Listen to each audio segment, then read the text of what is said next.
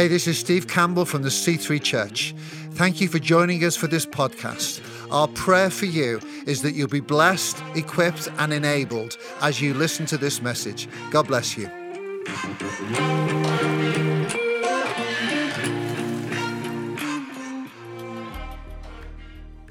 Well, hello. Good to see you all this morning. Good to be in the room with the 9:30 service. Wow, you're excited about that. It's good to be in the room with the 9:30 service. Come on. And it's also good to be online at 9:30 a.m. with all of you guys wherever you may be. I am here to kick off our next series which is called Who are you gonna call? Who are you gonna call? Now, you're not all about to start breaking out singing, I can tell, because we are not gonna call the Ghostbusters, but we are gonna call a few people of heroes of faith from the Bible. So I know you've all just sat down and you've all just got comfy in your seats. But before we get into the word, I would love for us just to take a moment to thank God. So why don't we stand to our, stand to our feet? Because this Bible and all Bibles are filled with heroes of the faith. They are filled with men and women who have gone before us, who have lived out a life of faith, and we get to have this with us today to be able to journey our faith and our life in God. So, why don't you close your eyes? If you're comfortable, extend your hands to heaven, and if you're at home, do this too, and let's thank God for His word. Father God, thank you for your word. Thank you for the living, breathing, active word of God that can transform lives. We thank you for the men and women that have gone before us. And we thank you that we get to stand on their legacy, that we get to outwork our faith through learning from them. So we pray today that you will speak to us through your word. In Jesus' name we pray. Amen. Amen. Take your seats wherever you are. So today, we are going to journey through the story of four characters in the Bible. And we are going to tell the story of these four different characters. We'll meet them at different points. But the first person that we are going to meet is a guy called Samuel. Now, Samuel was a judge. Judges were not like we have judges now. They didn't wear funny hats and sit and uh, cast judgment to people who uh, may have been in court. No, what they did was they governed God's kingdom. God was the king, they were the judge, and they outworked the kingdom of God on earth. They did what God asked them to do. So Samuel was a judge, and his people that he governed over was the people of Israel, the Israelites. And Samuel was looking after this group of people. But we meet Samuel at the point of retirement. So Samuel was coming out of this position, out of this role, and there was no one to take over. He didn't have anyone who was appropriate to take over after him. So the people of Israel say to him, Samuel, we want a king. We want a human king to look after us and to govern over us. Everybody else has got one. Them over there, them over there, them over there. We want a king too. Now, what's important is that they weren't rejecting Samuel by asking for this, they were rejecting God. They were saying, We don't want God to be our king anymore. We want a human king to be our ruler. Now, what Samuel said to the people is, Guys, don't you know that this is a really bad idea?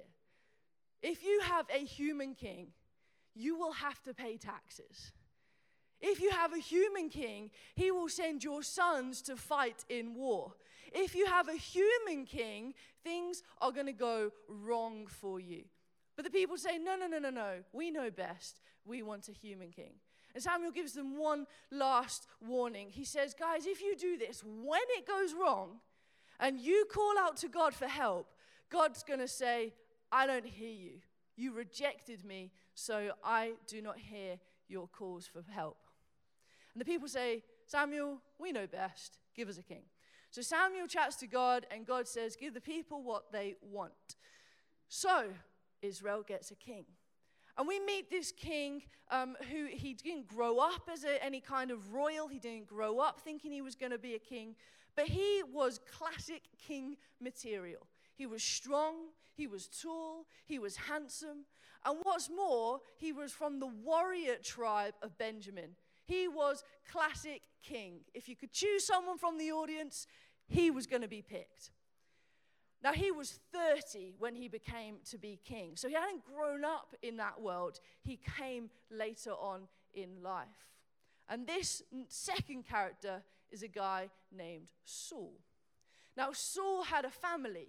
He had sons, and one of his sons is our third character, is a guy called Jonathan. Now remember, Jonathan hadn't grown up thinking that he was going to be heir to the throne. No, he had grown up as a farmer's boy. He'd grown up thinking that he was going to be a farmer, and he was not thinking he was going to be heir to the throne. But that's exactly what happened.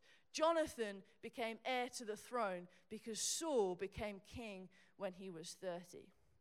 So we're going to fast forward a few years and we are going to go rapid fire today. So I hope you are prepared to stay in, um, stay listening and maybe take some notes. And if you want, follow along on YouVersion because I'm going to go through quite a few different scriptures. Two years into Saul's reign, there is a battle between the Philistines and the Israelites. Now, this is a long battle. It's not like a one day done and dusted. It is a battle that will continue throughout the whole of our story and beyond. Now, what happens is Jonathan is over here in one camp with a thousand men leading in his, in his battle, and Saul is over here with his army with 2,000 men and the two of them are fighting the Philistines. Now, Jonathan and his 1,000 men win their battle. It's important to say at this point, Jonathan was only a teenager. Jonathan wasn't, uh, you know, an, a fully fledged adult at this point. He was a teenager leading a thousand men into battle.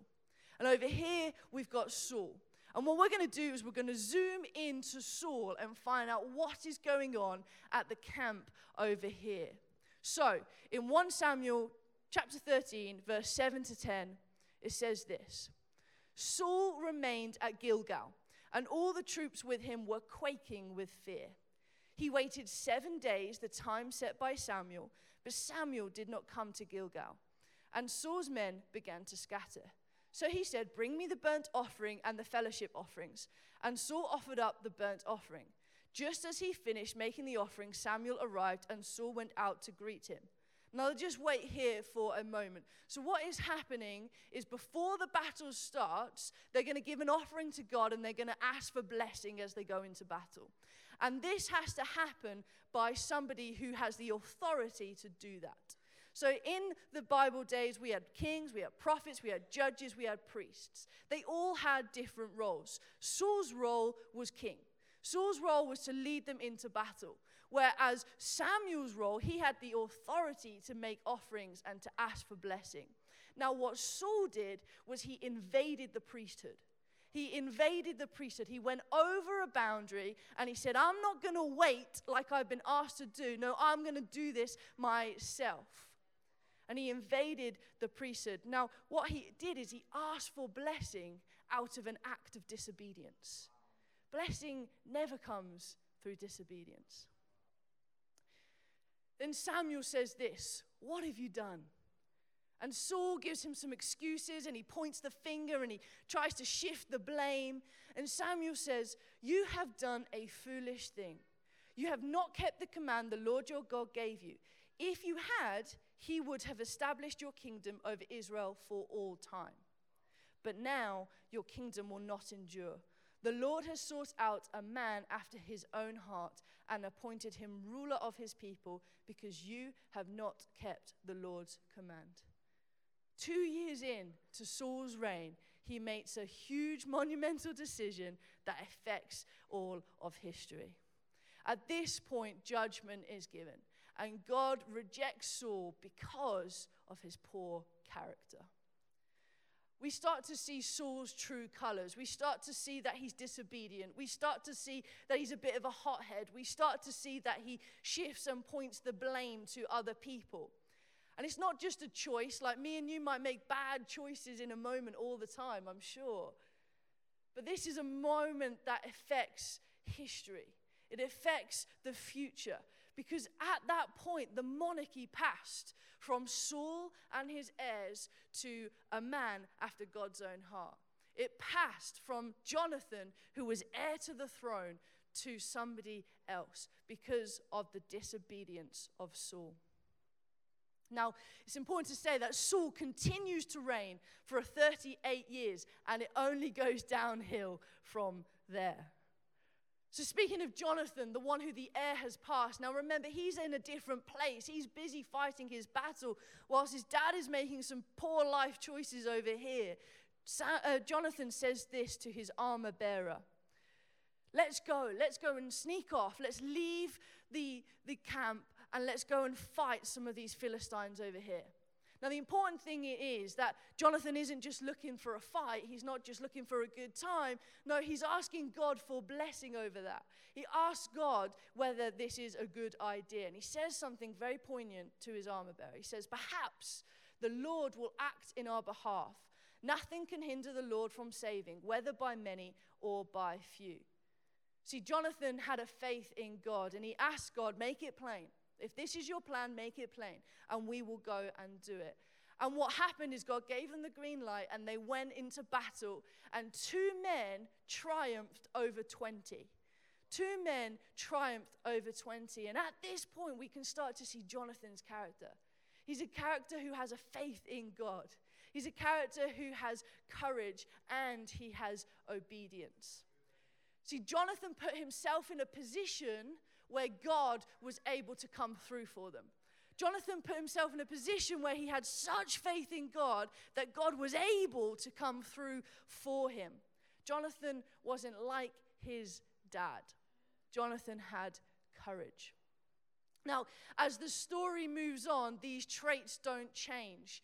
Saul continues to be disobedient.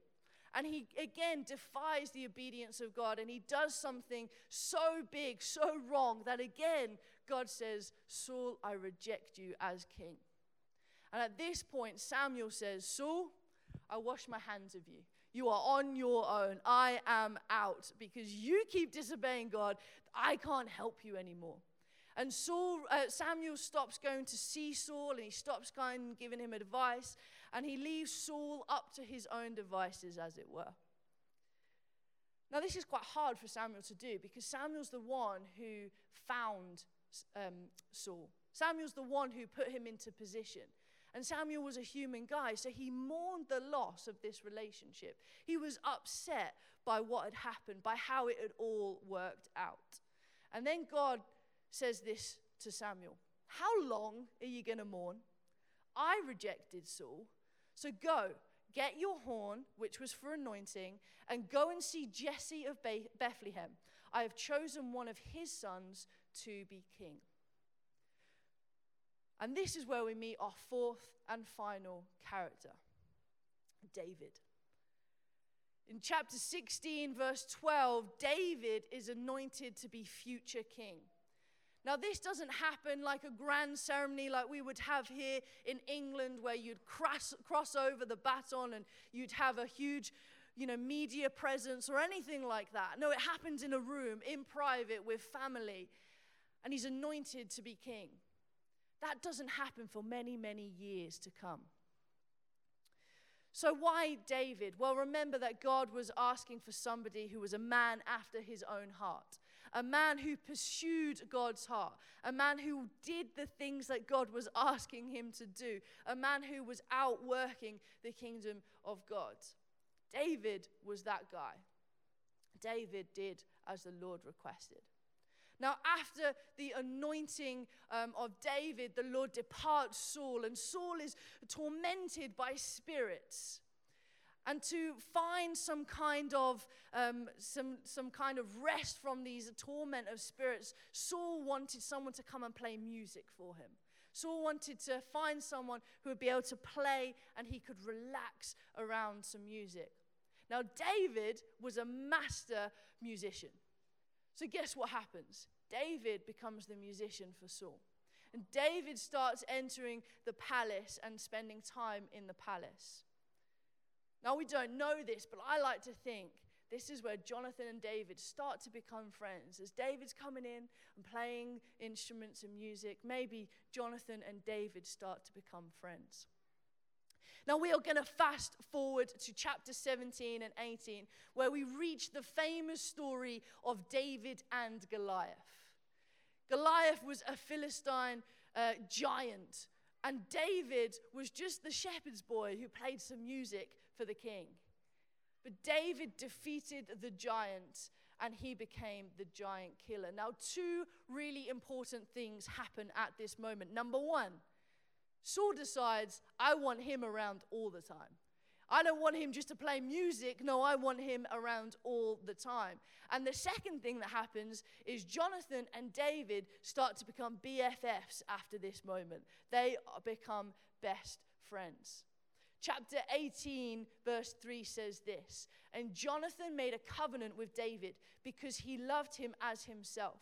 Jonathan took off the robe he was wearing and gave it to David, along with his tunic and even his sword, his bow, and his belt.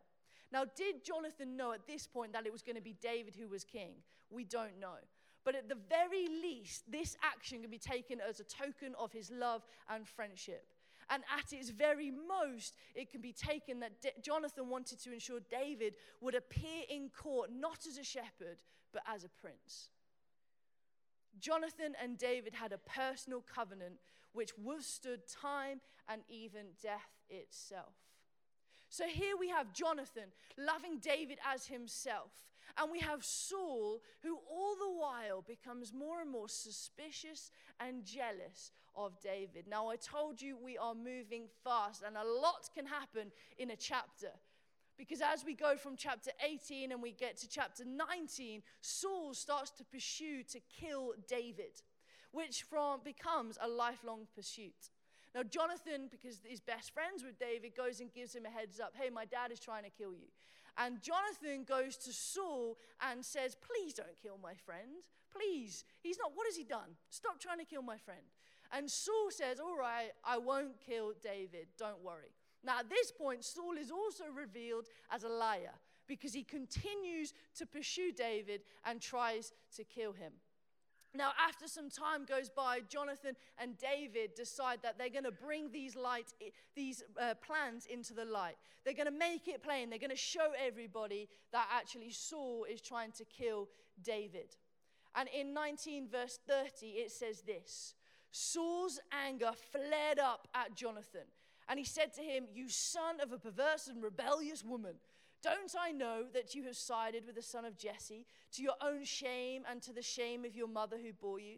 As long as the son of Jesse lives on this earth, neither you nor your kingdom will be established. Now send someone to bring him to me, for he must die. And Jonathan turns around and says to his father, Why should he be put to death? What has he done? Jonathan asks this, but Saul hurls his spear at him to try and kill him. Then Jonathan knew that his father intended to kill David. Clear as day, Jonathan knows that if David is alive, Jonathan isn't going to be king. If David's alive, the heir is not being the throne is not passing to Jonathan, and yet he defended David to the point of risking his life.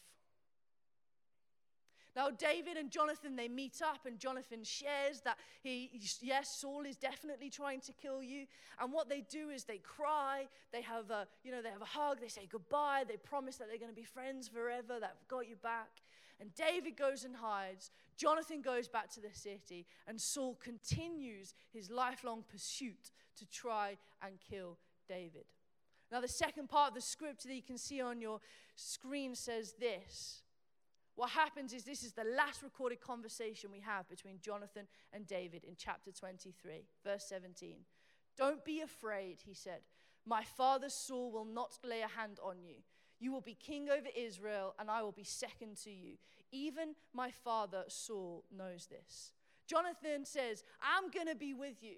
I will be championing you. I've got your back. I will be next to you. As you are king, I will be there championing you even when it was risky, even when there was death at their door, Jonathan went out and he sought David and he looked him in the eye and he said, I champion you. I see something within you. I pull it out of you. Even though I am at risk myself, I'm going to encourage you, I'm going to point you towards God, and I'm going to remind you of your destiny. Jonathan didn't just accept that he wasn't going to be king, he did absolutely everything he could to make sure that David was king. And our story of these characters come to an end in chapter 31 when Saul, Jonathan, and his two brothers go off to fight again against the Philistines. And this is a testimony again to Jonathan's character that he stood by his dad as king until the very end. He didn't rebel against his father. He wasn't dishonest towards his father. He was honoring to him and he stood by him right until the very death, where they all died in battle that day. And sadly, Jonathan wouldn't be next to David when David became king. But you do know the heartfelt agony that David felt when we move forward into 2 Samuel. You can hear the loss that David felt of the death of his friend. Now, this series is called Who Are You Gonna Call? Who are you gonna call? Now, if I get a choice, I'm calling Jonathan. If I need a friend, I'm calling Jonathan. If I need somebody to encourage me and to call greatness out of me, I'm calling Jonathan. If I need a leader to fight 20 men when there's just two of them, I'm calling Jonathan. If I want a courageous leader, if I want a faithful friend, and if I want a godly man, I'm calling Jonathan. Jonathan had three core relationships, just like you and I three core relationships Jonathan and self, Jonathan and others, Jonathan and God. And in the remaining few minutes that we have left, I want to explore how can we be like Jonathan? See, I think Jonathan was a bit of a hero. Jonathan had a relation with himself and he had a strong character. Why? Because character is self leadership. Character is self leadership. And we've seen that Jonathan was a courageous guy, he was a faithful guy, he was obedient. And yet he was the backstory to everybody else. He was never the main character. So I think Jonathan was an unlikely hero. He's not the guy that you automatically would think of, but he was an unlikely hero. And here is what I want to encourage us with today is guess what? You and I, we can be the unlikely hero too. See, we don't have to be king. We don't have to be number one. We don't have to be the be all and end all, the biggest boss, the best CEO, the one in the newspapers or the one on media screen. No, you can be in your everyday and you can be a hero. You can be the behind the scenes and you can be a hero. See, character creates hero, heroes, not position. Character creates heroes, not position. Now, what types of character you, do you have? I don't know. But maybe this is an encouragement today just to take a moment and celebrate the character that you do have and challenge the character that maybe needs to improve. And how do you get there? Ask Jesus. See, Jesus was well, the guy who walked the earth, and he had the best character of any man to have ever walked earth. And He will help us today to reflect and look at our own character. See, Jonathan was an unlikely hero. And you, insert name here, can be unlikely hero too, wherever you may be. Number two, Jonathan and others. Jonathan was a cheerleader not with the pom poms and the music, but he was a cheerleader that saw something in someone and championed it out. Would David have ever been king without Jonathan? Jonathan saved his life. Jonathan called greatness out of him. Jonathan pointed him towards God. Jonathan reminded him of his destiny. Would David have ever got there without a Jonathan? I don't know. Who are you seeing and pulling things out of? Who are your friends that you're seeing and making sure that you're pulling greatness out of? Who is God asking you to be a Jonathan to? It could be somebody who is in your house. It could be somebody who is in your workplace. It could be somebody that you don't even know yet. Can we lay down the competition? And can we pick up the encouragement? Can we start saying phrases like, How can I help you get there? How can I step out of your way and let you come through because you have greatness within you and I want to call it out of you? How can we do this? We can ask the Holy Spirit, What do you see within them? What have you placed within them? How can I help be a Jonathan to other people? And finally, Jonathan and God. Jonathan was called, but not to be king. Jonathan was called, but it was not to be king. You are called, and you're not called for other things. Do you know what the but not is?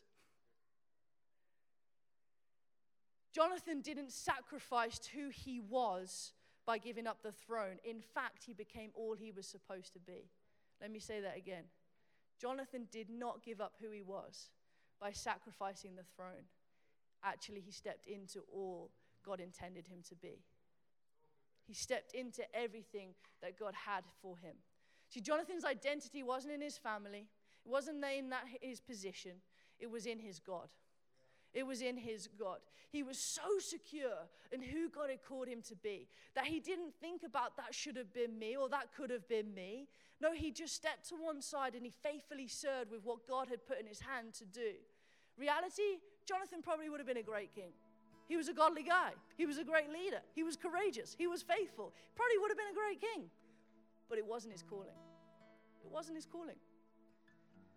See, Jonathan didn't think of me, me, me. How can I get there? How can I be the best? What is my progression plan? How am I advancing? How am I fulfilling me, me, me? No, he had a godly mindset, one set on honoring God. He did what he was asked. And guess what? It was countercultural then, and it's countercultural now. It was countercultural then, and it's countercultural now. To have a mindset of not me, me, me, but him, him, him.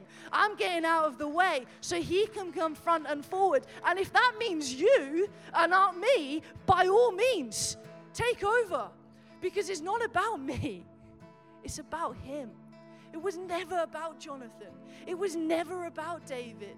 It was always about God. See, Jonathan didn't know the bigger picture, but he just trusted that God had one. He didn't know what was going to happen, he just trusted that God did. Jonathan wasn't to know that Jesus would come from the line of David. Jonathan wasn't to know that. Jonathan wasn't to know that the Savior of the world, who would die for all of our sins so that we could live in right standing with God, was going to come from the line of David. How could he? But he trusted that God had the bigger picture. Where's your identity?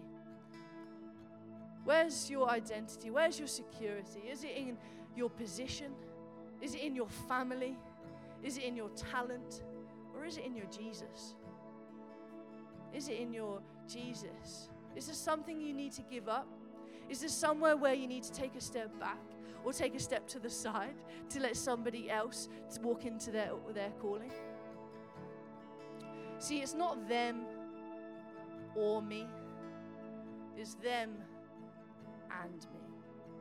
Because together we build the kingdom of God.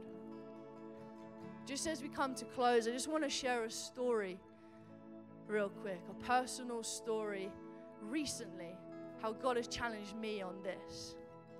When I was about 14 or 15, I felt God speak to me and say, You're going to be a mother to many.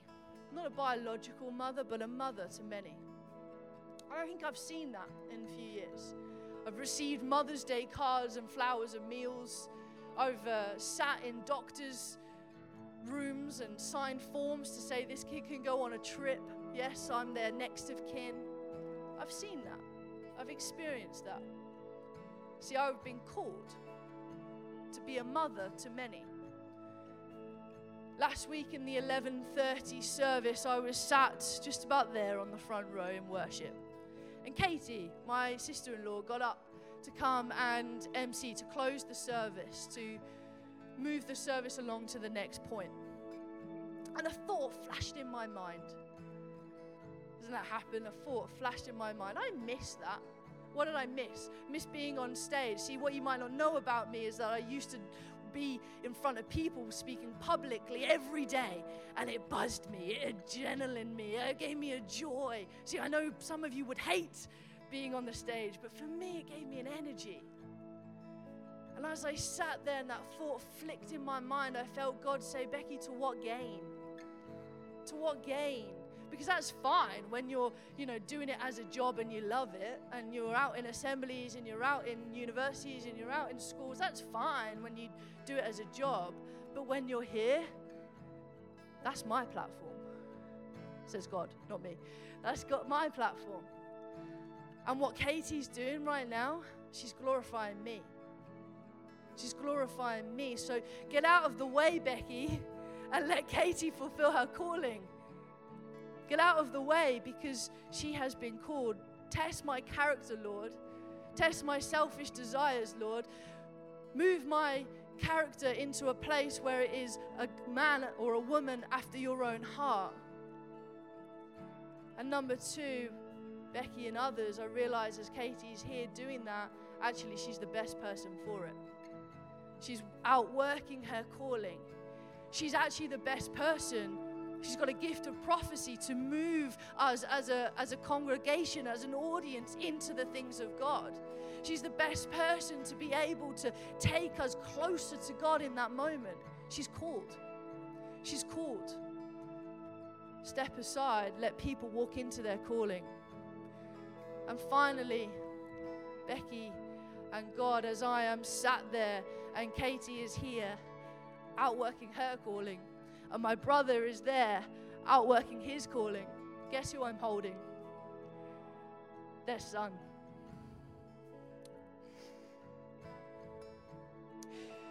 Because as you allow people to step into their calling, guess what? He calls you into yours. Because that Becky, age 15, who is called to be a mother, gets to outwork it in the front row of church, holding somebody else's son. As you step out of the way and let people walk in their calling, God says it's not you or, it's you and. Because as you remove yourself from the picture and you allow Him to take front and center, that is when He can be glorified that is when His name can be lifted high. See, every single one of you in this room and watching online, you are an unlikely hero. Why? Because it's about you and God. It's about you and self, and it's about you and others. Father God, we thank you that you have called each and every one of us, whatever that is, whether it be big, whether it be small whether it be on the stage, whether it be sitting next to somebody at work. You have called every single one of us. And we pray today that we would step aside where we're in the way and we would step forward where we need to take a step into our calling. We thank you, Jesus, that you have called us. And we worship you for all that you have done in our lives. Amen. Amen. Hey, why don't you stand to your feet and let's worship the King of Kings and the Lord of Lords.